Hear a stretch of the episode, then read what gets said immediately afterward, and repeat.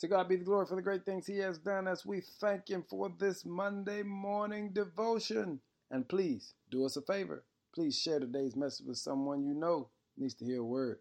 Our focus today is the change.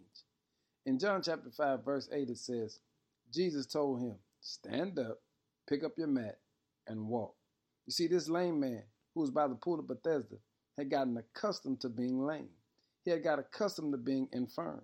But yet and still, when Jesus shows up, he tells them it's time to change. And family, as we begin this week, we need to begin this week with a changed outlook on life, with a changed disposition. Change the way you look at your circumstances. Change the way you look at your system. Change the way you look at your future because God has such great things in store for you. Look what Jesus told the man. This has been too long. It's time for a change. So stand up, pick up your mat, and walk.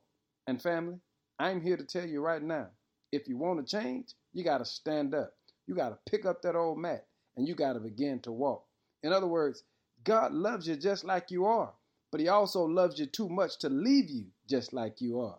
And if you're going to get what God has for you today, I'm telling you, you got to change. Hey, family, give God a try today and watch Him turn your life around. It's called change. Now give God some glory. In Jesus' name, amen.